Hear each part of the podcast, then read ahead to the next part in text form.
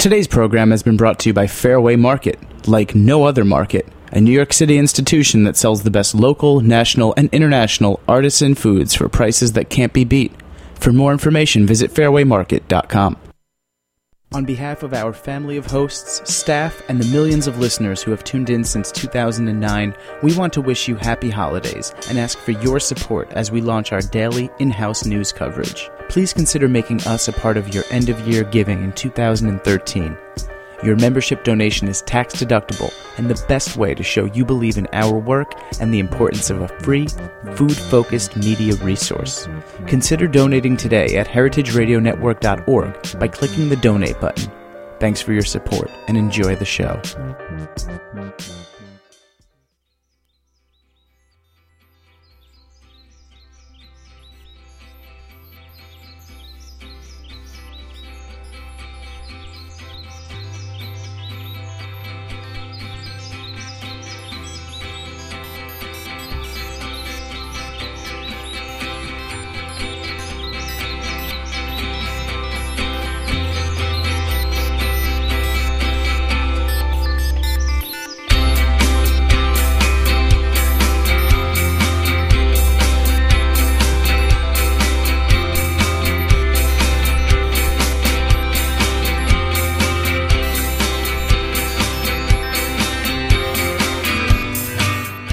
Hi, and welcome to We Dig Plants on the Heritage Radio Network. I'm Carmen DeVito, And I'm Alice Marcus Krieg. and we're both a little sick today. we're spreading our germs across Forgive- the airwaves. Forgive, forgive us for sounding sniffles. and sounding like Suzanne Plachette. Um, we design, install, and maintain gardens in and around New York City via our company Groundworks. In fact, this week was supposed to sort of be our last week in the field, but Mother Nature had other ideas Nope. about. So um, we're going to work around her schedule and hope for the best. Um, so We Dig Plants brings the culture to horticulture. And today we're going to talk about one of the great plant societies and family of plants, the Gesneriads. I know it sounds like something out of uh, Star Trek, Yeah. right? like a people from an alien planet. Um, so to explain the family, that plant family, and what exactly a Gesneriad is, we have Bruce Boyd with us today. Bruce Boyd is the president of the Greater New York Gesneriad Society. But before we get into that, I think we need to do our horticultural honor roll. Alice? Hello, hello. Yes. So the horticultural honor roll of the week goes to Elvin McDonald, who is actually the founder of the Gesneriad Society, and more popularly, he is known as the editor, the deputy editor of Better Homes and Gardens magazine. Um, he's a fantastic guy. He um, And he's alive. he's alive. He's has not a, fa- dead botanist. No, he has a Facebook fan page. Yes. And um, he is at the Des Moines uh, Botanical Garden, I believe. And um, he's written several amazing books. So you should look him up and, and definitely read him and follow him. So, what has become the Gesneriad Society began with a story read by a 14 year old, Elvin McDonald, in November 1949 when he was reading Flower Grower magazine about the florist Gloxinia after or, being bred these flowers gloxinias were being bred by Albert Buell in Eastford, Connecticut. In 1951, after he'd had some disappointing results in trying to grow gloxinias in his little lean-to greenhouse on his parents' farm in the panhandle of Oklahoma, Elvin wrote a letter to the editor of Flower Grower asking that anyone interested in forming a society based along the lines of the American Begonia Society should write to him. The the the request resulted in hundreds of letters. Can I just interject here for a minute, Alice, as a mother of a 14 year old, to just say how amazing that is? Right. To, to take it upon himself to write, to, to want to initiate something like that is extraordinary. Well, I that's think, why he's know? getting the award because um, 14 years old. And Yeah. so it goes on. So one of the letters was a beautician and a passionate gardener, a woman named Peggy Schultz, who lived in Minneapolis. She offered to help in any way she could. And since Peggy was a frequently published writer on the subject of gardening, Elvin invited her to be his co editor of the new magazine christened The Gloxinian, which was a name inspired by the Begonian. So Peggy remained co editor through 1961. And among the charter members of the Gesneriad Society and his correspondents at the time a man named Harold Moore Jr., who headed the Bailey Hortorium in Ithaca, New York, Paul Arnold, the founder of Ansco Films, W.W. Coates Jr., the inventor of glass bricks and eventually of the Frito, and a young man from Chicago who founded Midas Muffler. What that must have been an interesting board meeting. I know. Fritos, mufflers, muffler. glass bricks. That's pretty films. extraordinary. So by the time he was 16, Elvin was representing the society at various meetings throughout the United States, and by the time he graduated high school, the American Gloxinia Society, by then formally constituted, had over 3,000 members. So today, um, Elvin McDonald is a botanical educator and an ambassador emeritus for the Greater Des Moines Botanical Garden, among many other fabulous feats. and well deserving of our horticultural honor roll. yes. Now we have another great horticulturist with us today. Bruce Boyd, as, as we said, is the president of the Greater New York Gesneriad Society. Bruce is an artist trained at the Rhode Island School of Design, whose art currently focuses on collage and mixed media pieces, as well as painting, nature studies, and watercolor. I'd love to see your work, Bruce. For many years, he was a decorative painter, painting murals, trompe l'oeil, and painted furniture. Raised in rural Maine, Bruce was instilled with a great love of nature, plants, and gardening. He has been a volunteer at the Brooklyn Botanic Gardens education program, teaching botanical related subjects to New York City school children. As a result of caring for a neighbor's African violets, he developed an interest in gesneriads. Welcome, Bruce. Hi, nice to be here. How are you? So, Bruce, tell us, tell our listeners what a gesneriad is, because I bet some of them actually have a gesneriad at home and don't know it. It's very, it's very possible. I didn't know what a gesneriad was when I had my first African violet either, but it is an African violet. It is a member of the gesneriad family. Some of the others are the florist gloxinia, uh, the Sinningia speciosa, and the lipstick plant, which people may have heard of, Uh-huh. with, uh, which is an aeschynanthus. Uh, it has tubular flowers. As a matter of fact, gesneriads tend to have are tubula. Uh, they have fused fused petals, and usually with five lobes, Uh-huh. which look petal-like. Okay. And uh, they're zygomorphic. Is that the correct term? If you cut them in half, they look they're a mirror mirror image of each other Uh huh. Okay. And uh, they're very easy to grow. Many, they like to live in the same kind of environment that we do, uh, and with a little bit of care, uh, they can be grown with uh, without a lot of uh, difficulty. I find. Well, that's why we wanted to have you on the show because I know that I've killed many an African violet. Not me, actually. know. I'm really good with African violet. Oh, good. I, I, but I love, and I've also, I, I finally gave up on them, Bruce, and I decided to try to grow streptocarpus, which is my favorite, probably gesneriad. Right. Um, I love the way that that looks, but they're actually kind of hard to find in the marketplace. They are, and I love Streptocarpus too. They're one of my favorites because there's such a variety of flowers, you know, color, colors and patterns and Yeah. sizes, and they they're very floriferous and they're very quite easy to grow. Right. and uh, they don't well, like a lot of sun in the heat in the summertime, so you have to pull them away from the window. But I find, well, you know, you have to go online. Yeah. Yeah. to find these things. The uh, I come across them on the farmers market down at Union Square every now and again. Uh huh. Yeah, and occasionally, as you're trolling around Lowe's or Home Depot, Right. sometimes you randomly find these exotic plants that you don't do. even find because Alice and I deal with so many different nurseries and growers locally, and occasionally they'll get them. But because I think people like are like me have a hard time growing them. They're afraid, you know, the florists, the wholesalers are afraid to sell them. The florists Right. are afraid to sell them to customers because the customer is going to come back with Oh, I have a brown it thumb died, and it died. It died. Right, You know, because right. because you like you're describing, it's probably not difficult. It's just specific care Specific, that's right. that it And the- requires. The, real growers, I mean the real serious ones, they're not. I'm real, Right. and I don't always do this, but uh, they they keep every six months they take a cutting from the strep streps and uh, to start a new plant. Uh, because they're they're good for a couple of years. They bloom, you know, very floriferously Yeah. and plentifully, and uh, but they do get tired, so it's good to get a new plant started, Uh huh. which is can be fairly simple.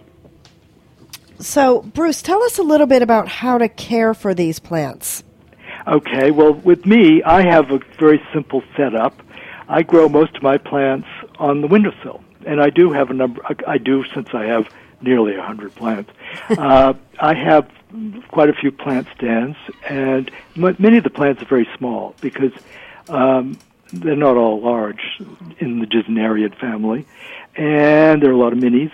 And uh, I have, as I say, my my window faces west, so the light is fairly good. Although for the past week or so, it hasn't been so Oh, good. so dark. It's so dark. And uh, I have a t- 10 gallon terrarium, and in that I have uh, that that is lit with a um, Oh, okay. eight, 18 inch fluorescent T8.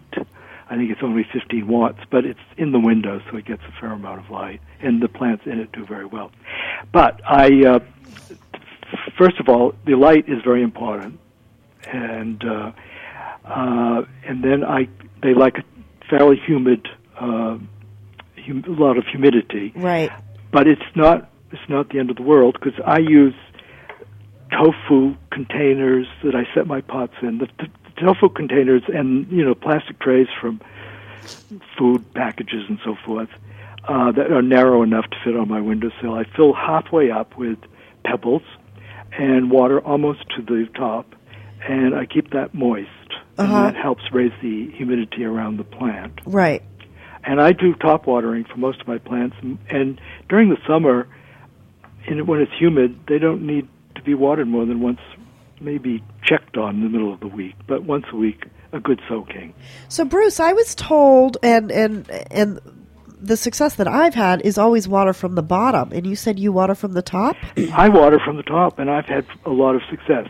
The only thing is, I mean, a lot of members of the New York Greater New York Gesneriad Society use wick watering, and then they they have wicks that come down through the pot into a, like a plastic pint container that you get at a deli Into a with hole in source, into a water source. Right. Uh-huh. water source, and that way it's slowly watered and keep kept moist without being soaked. Right. Because right. that's the thing with the top watering. You want to make sure that the water gets drained well out of the plant pot uh, before you set it back in its So, so they should never they should never sit in a puddle of water. No, they, Ever. they don't. The only time you might, if you're traveling, Mm-hmm. and um, the, I, I, I once I had a friend who watered for me while I was traveling, and when I got back, they were all sitting in a lake of water, and Yeah. they it never looked so good in their lives. So, so all the rules don't really apply. right. So what do you think the biggest mistake is that that why do you why do you think people fail with African violets and the Gesneriads? Uh, what what makes people fail with them? Uh, well, you know, it could be that they overwater because Yeah. they don't need to be watered every single day. Uh, it could mean that they don't give it quite enough light. And I also, um, I I put a little bit of fer- granule fertilizer in my water every time I water. Uh, what So what do you there's use? What I fertilizer? use, well, I've used Mir- Miracle-Gro for houseplants. Lately, I've been using actually Miracle Grow's um, orchid fertilizer. Uh huh. Uh, several people who grew African violets had tremendous success with that. I'm having very good success, and I've also used fish emulsion, which I really Yeah, liked. I love fish emulsion. Really, just looked so fabulous. The foliage was great, and there was a lot of flowers. Uh-huh. I ran out. I haven't been able to. Haven't taken the time to uh, obtain another Yeah. supply. Yeah. It smells a little bit in the water, but it, it doesn't last in the plants. Right, right. And let's talk for a minute about the light because um, they don't really like strong light, but but they do need a good constant light source. They do. The light is important, and Uh-huh. it's you know, a lot of our members who live in New York City apartments, uh, you know, find little grow lights that are or lights, fluorescent lights that they can just grow two or three plants under Uh-huh. without having to do a great big setup. Uh-huh. I don't yet, but I'm I'm going to because I want to uh, grow some of the more exotic ones that really do need a lot of light. There are there are some like petrocosmeas and uh, uh, that don't want lots and lots of light. If the light's too bright, they lose. They have beautiful foliage, uh-huh. especially episcias. Yeah. Very colorful, and they can become washed out or go back to green, especially the hmm. pink ones, hmm. if they have too much light. Uh huh. And is the quality of light important? I mean, can people just use a fluorescent, any fluorescent light, or does it have to have like one of those full spectrum plant lights? Is that critical as well? I don't think so. I, I, I know that a lot, there are a number of our members who grow their plants in their basements with uh, with fluorescent lights, and I've got some information here. They they use the T8 tubes, Okay. and uh, they come in two, four, and six foot lengths, and uh, depending on how much light they need, they'll use you know two to three to four if necessary. And how close do the plants have to be to the light fixture? That's an important point yes, too, it is. right? That is important. Uh, it depends on the plant. For example, with Sinningias, they recommend not not any closer than five inches. Mm-hmm. You know, uh, with the um, with Kohleria, I think you can grow it a little bit. And per- Petrocosmeas don't want too much light, so they would be better off, you know, 14 inches below the light. Oh, okay. Yeah, so it's they don't you know, and I think you know you can play around, and some of these plants are really quite cooperative.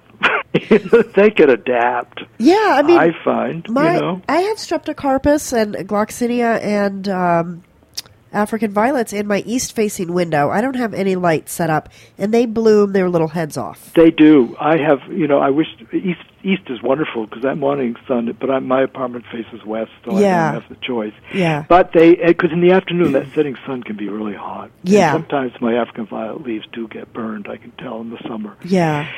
And they've been, but they bloom and bloom, and they're so uh, giving. You know, they really. And I have some double ones that are so beautiful with edged and you know lavender with white stripes and so forth. Yeah. Which are really, and some of them have very pretty foliage too. And it's such a nice little like vignette to the tropics, you know. it is. It's, Well, that you know, I grew orchids, Uh-huh. and uh, that's when I was taking care of this African violet. And orchids bloom once or twice a year for me. right. And uh, suddenly I had this plant that was producing flowers almost continually. Uh, some of the plants do go dormant. I Uh-huh. mean, like Sinningias, they're the tub- the tuberous ones Uh-huh. usually have a dormant period, but they're good because then you can start it. You know, it will if you leave it in the soil and can set it aside somewhere and stop watering it. When it's ready to bloom again or to flower to grow again, it will send up little tiny green shoots. Uh-huh. And some of them, um, my mom has really good luck with African violet. She has had ones for decades, Bruce, and they've gotten huge. How do people deal with dividing them and propagating them? Because I think that's a. They start out as a cute little thing in a three or four inch I pot, know. I've got one. and then they get massive. So how do you deal with that? Well, I what you can do is you can repot it. Uh, you can take the. It sounds gruesome, but take the top off and pot that because that will start a new one. And the leaves closer to the center tend to produce the best plants for propping. Okay. Okay. Leaf prop. Uh-huh. And I like putting mine in a closed container uh, with wet sphagnum moss, Oh. and or you can actually just put a, the plant in a in a you know a very loose potting mix or a mix a soilless mix of uh, perlite, vermiculite, and a little bit of peat moss, Yeah. and uh, put a plastic bag around the cut it the leaf until it sends up, and they're very good about sending up little babies. Uh-huh. know. And- and So they reproduce from leaves. I mean, you can literally leaf cuttings, yes, leaf and actually- cuttings, Mhm, sticking the stem in the in the in the soil or the medium. Yes. Right. So just you, do you can, can- also cut a leaf in half and put part of it, you know, make start two plants depending on the size of the leaf. If you make sort of a V-shaped cut, Uh-huh. Uh, it works. But I, I don't get that far. I usually just take one leaf and do it. With straps, you can do it because that's a longer strap-shaped leaf. You know. Right.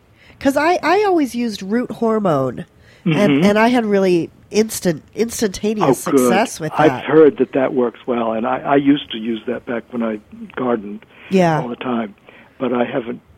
tried it lately, but it's a good idea, and it's probably be very good with straps because sometimes straps can be a little tricky. Yeah, yeah. I have um, I have a cutting. My African violet is probably a 35 year old plant, it, but I have a cutting of it from from my mother in law. Aw, yeah, that's sweet. yeah. That's great. Yeah. So what you're saying to me, Bruce, is while my mother's in Florida, I can go to her house, I can chop the African violet tops off, be very careful. and and wait, I just I just want to be okay with it. So yeah, when she and then comes, you put, you put it in your your potting mix. But I, you know, I play around with the leaf first. okay, I don't want to Sometimes if you look surprise her. the- Don't worry, it's going to be okay. Bruce said it was fine. yeah, I say, Bruce, everybody in the world's going to be suing me.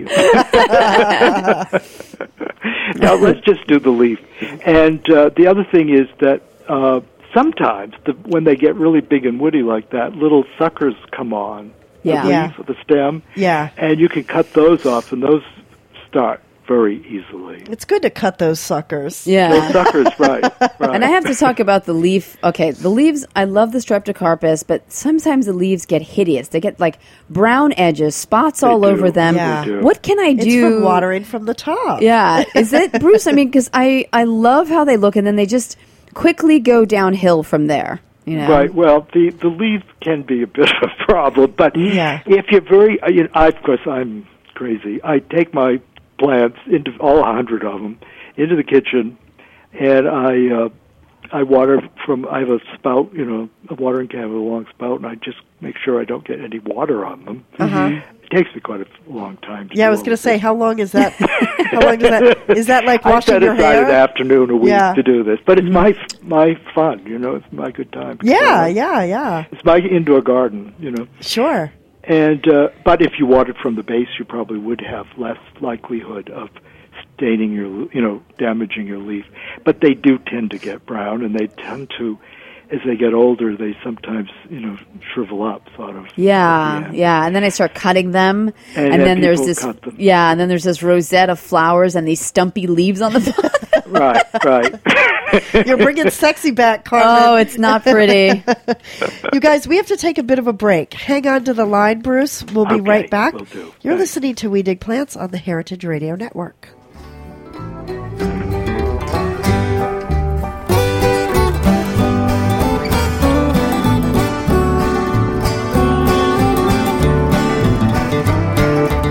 You are listening to Favorite Flower by Pamela Royal on the Heritage Radio Network.org.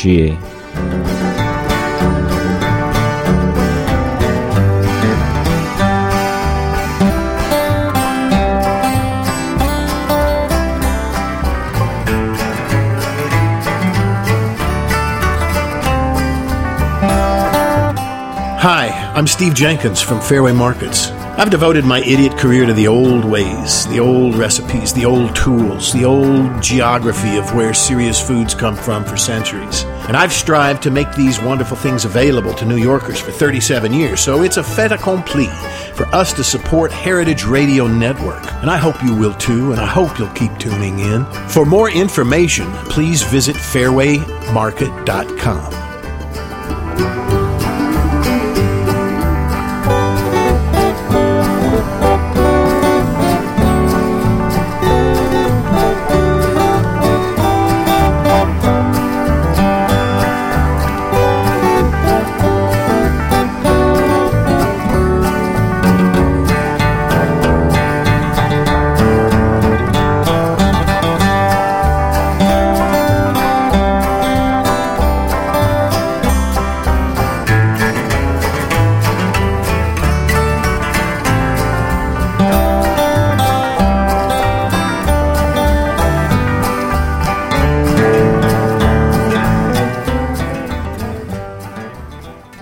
always good to have a little ukulele banjo music in the middle of the Yeah. day. Good choice, Joe. Really good choice.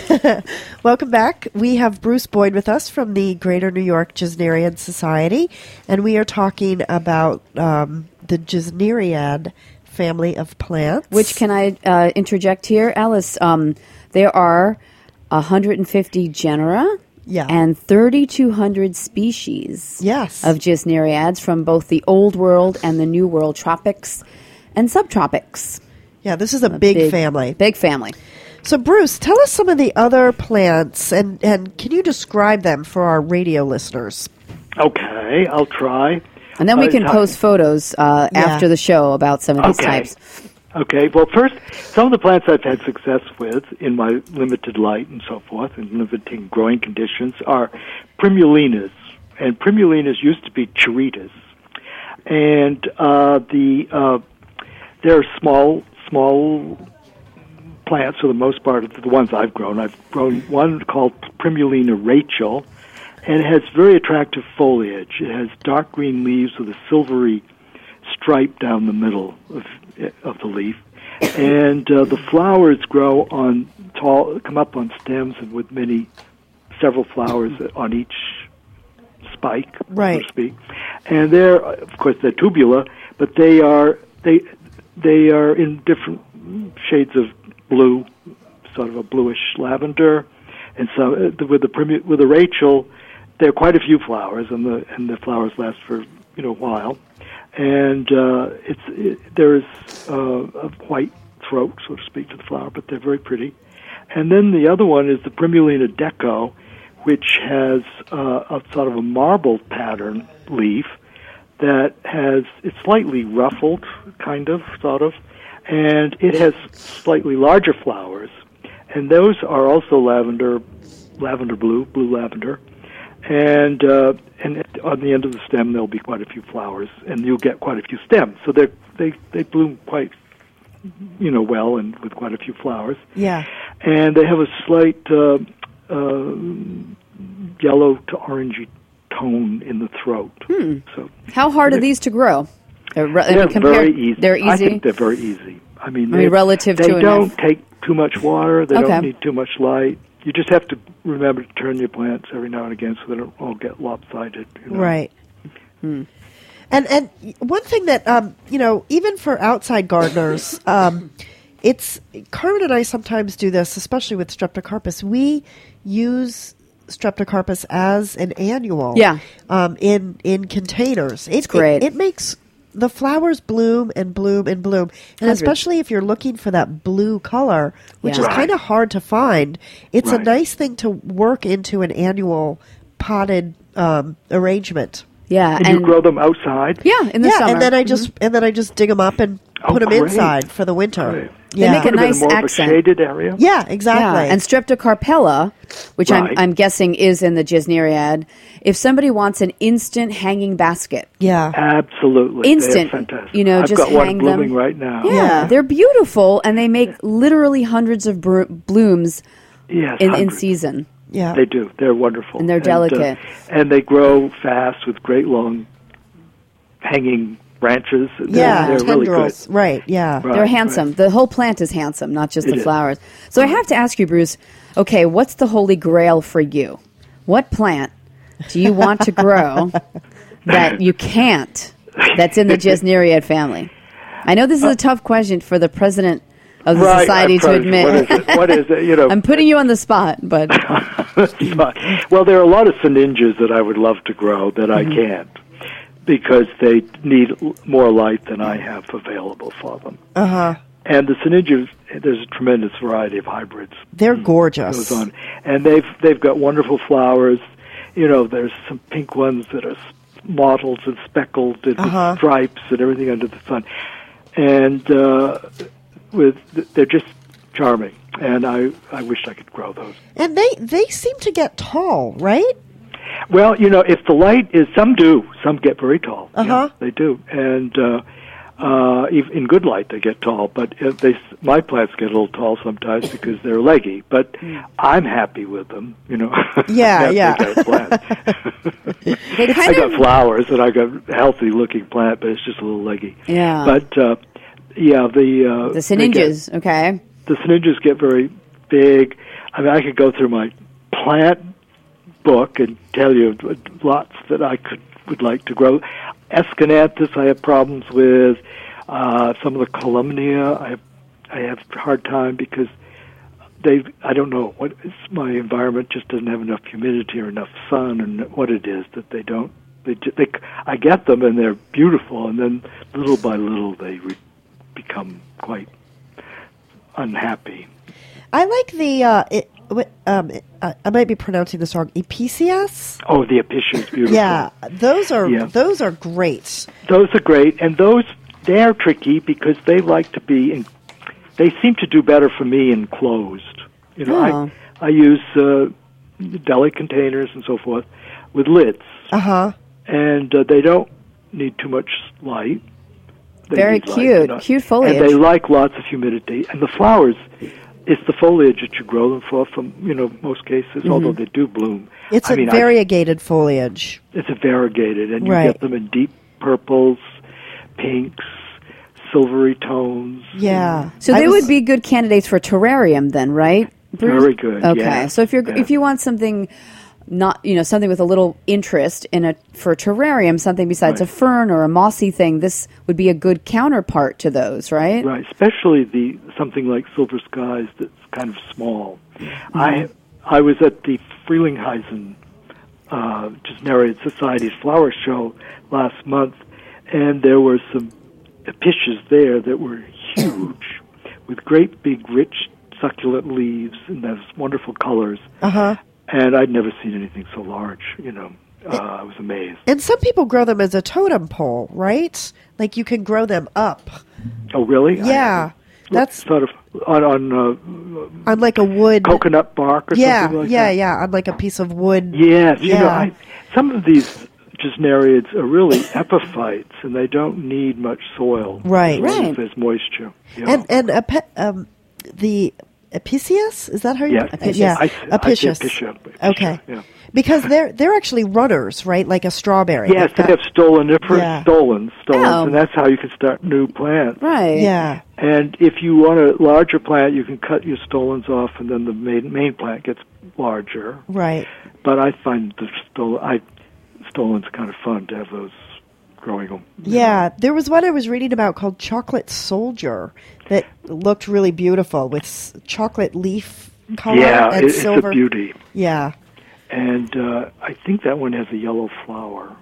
But there's one that does that I've had, and the the leaves are so dark they almost look black, and they're That's very cool. you know, pebbly kind of. You know, Yeah. and uh, they're really beautiful. those You're plants. getting me really excited actually for houseplants for this winter. well, I have to ask you, Bruce. We kind of started with the gloxinias, right? Right. And when Mhm. people, when I think of like a floristy plant, Yeah. something that is has been bred, kind of like the Dolly Parton of the Yeah. of the right. That's a good analogy. You know what I mean? Yeah. First of all, every when Alice and I had a store a few years ago, whenever we got those in, they Yeah. instantly sold. Yeah. instantly because They're so sexy. they're huge, They're Yeah. huge and they're very colorful and they're velvety charming, yeah. and charming. and they come with variegated leaves Oh, or uh, and- flowers and I mean, stripes they're and they're otherworldly. Yeah. So those are not; those have been bred for those ginormous blooms, right? yes, Among others. so. yes, and, but there are actually they're Sinningia speciosa, which is interesting. That's know. what they're actually. They're part of the Sinningia uh-huh, family, uh-huh. a group. Okay, so so who tinkered with these genes and made them so large? Do you know?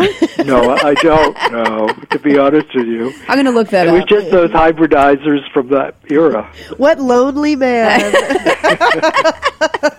off Anyway. on his own, in a greenhouse. It's an Elvin far, McDonald no far away. as a teen.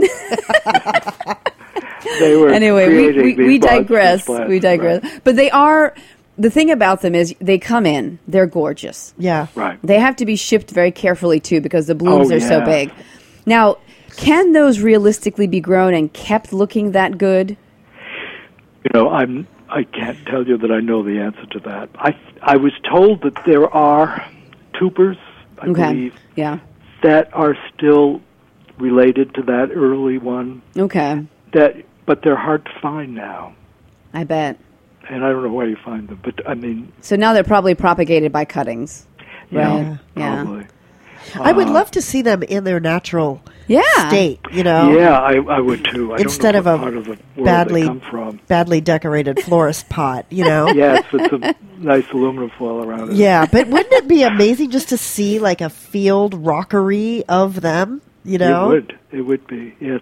Well, you know there are uh, plant exposi- ex, you know, Yeah. trips, for better word, uh, where people go with various botanical groups, sometimes sponsored by universities, where they go to record, Right. uh, you know, the the gesneriads of a particular area in, in Central America or in Chile, and Uh-huh. Uruguay, Brazil, and so forth, and over in China.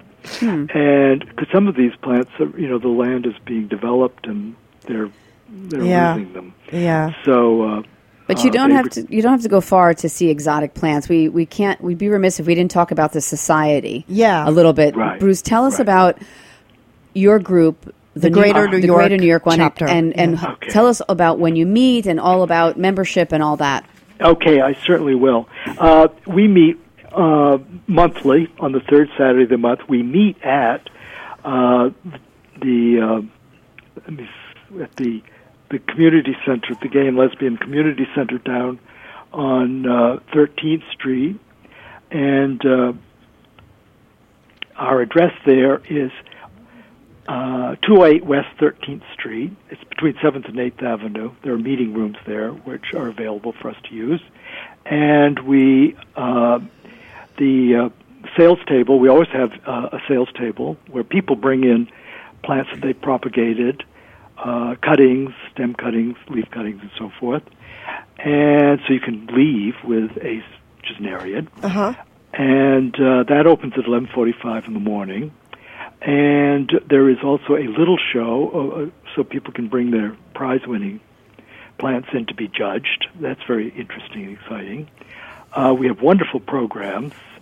Uh, some of our upcoming programs are going to be on Streptocarpus. We have uh, Andrew Norris, Norris coming up from the Baltimore chapter to talk about insect and problems and plant diseases in April. Uh huh. We have a propagation meeting in March, and uh, uh, we're going to do a Petrocosmea and Primulina meeting with a visitor, Paul Kroll, from upstate New York in May. And on June 21st, Stephen Maciejewski from Philadelphia, who has been on many, has put together these trips to China, is going to talk about his second trip to China. Oh, fun. So we can, he can bring the exotic Chinese Gesneria Oh, that's to us. great.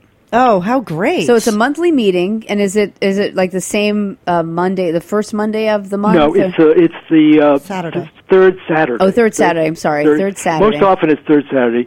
We have a uh, newsletter, the Glocks News, uh, that uh, we send out monthly, and you can get our information on the website at Greater New York Gesneriad Society.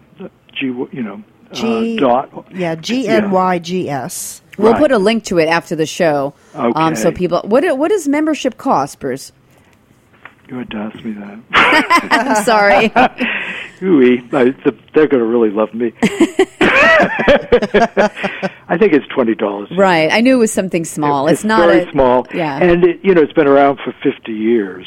They Yeah. used to meet at the old uh, Hort Society. yes. Yeah. Yes. I And remember. There used to be eighty members. You know. Yeah. They, uh, and uh, now we have a smaller group, but we have a very wonderful group, a very knowledgeable group, and we have a lot of fun. We have a good time. Well, Good. you're always looking for new members. Um, th- there was a gal that maybe you might know her. She worked with us for a, a short while. Her name was Ellen Okabury, and know. uh, she was a young young woman Yeah. uh, in her Uh-huh. twenties.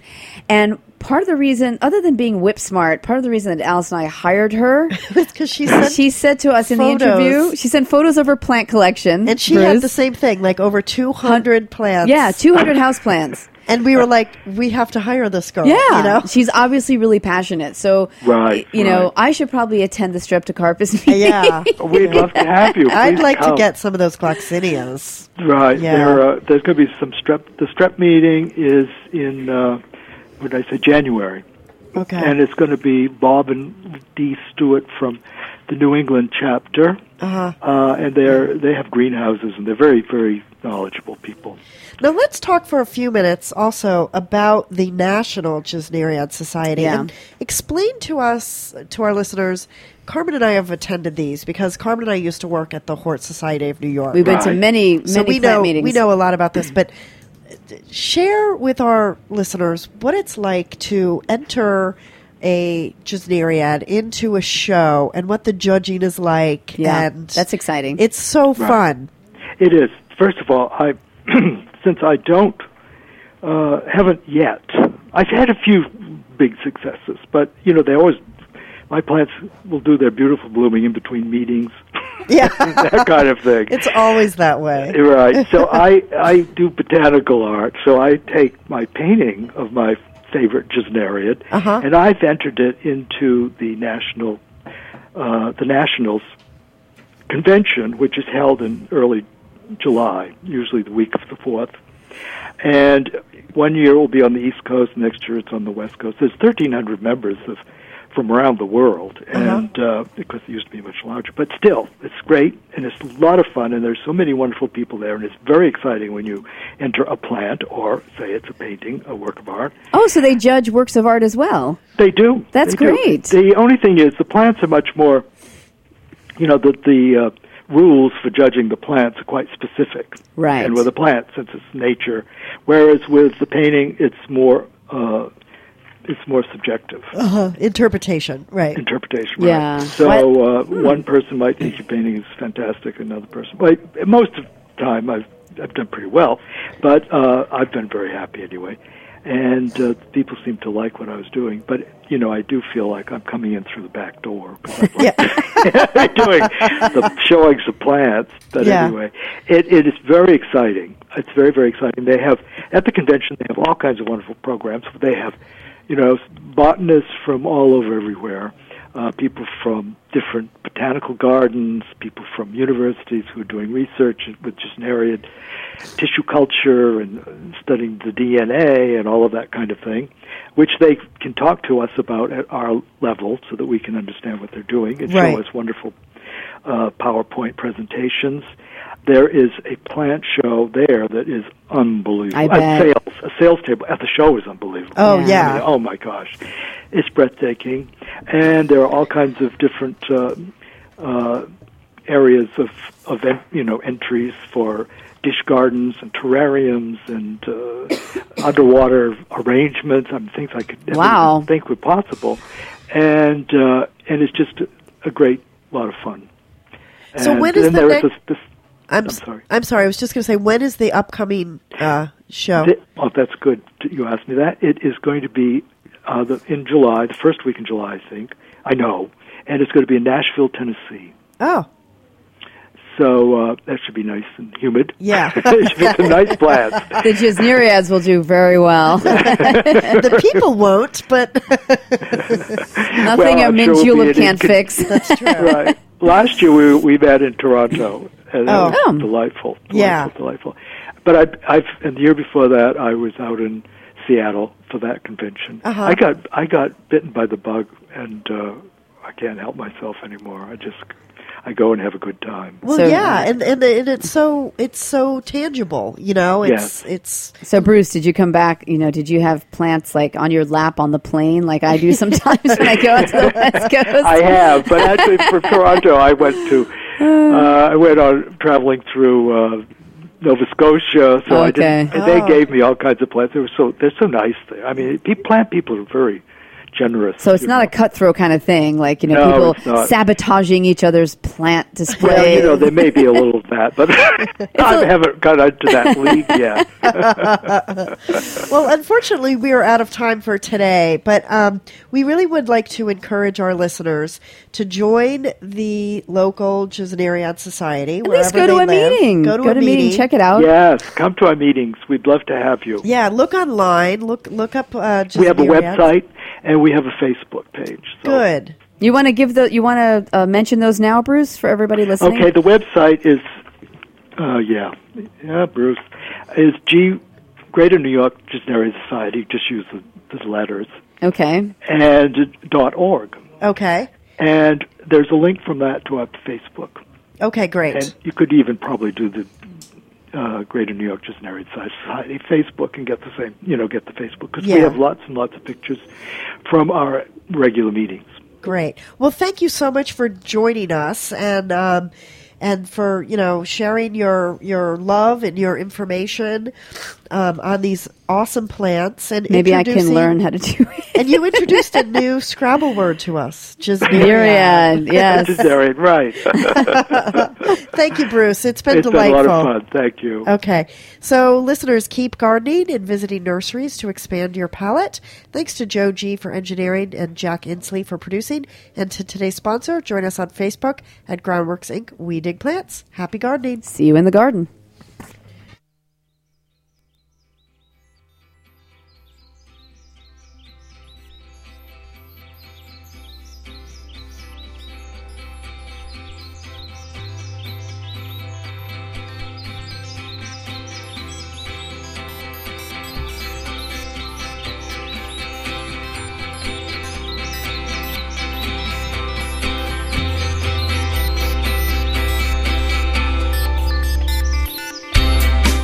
Thanks for listening to this program on heritageradionetwork.org. You can find all of our archived programs on our website or as podcasts in the iTunes Store by searching Heritage Radio Network. You can like us on Facebook and follow us on Twitter at heritage underscore radio. You can email us questions at any time at info at heritageradionetwork.org. Heritage Radio Network is a nonprofit organization. To donate and become a member, visit our website today. Thanks for listening.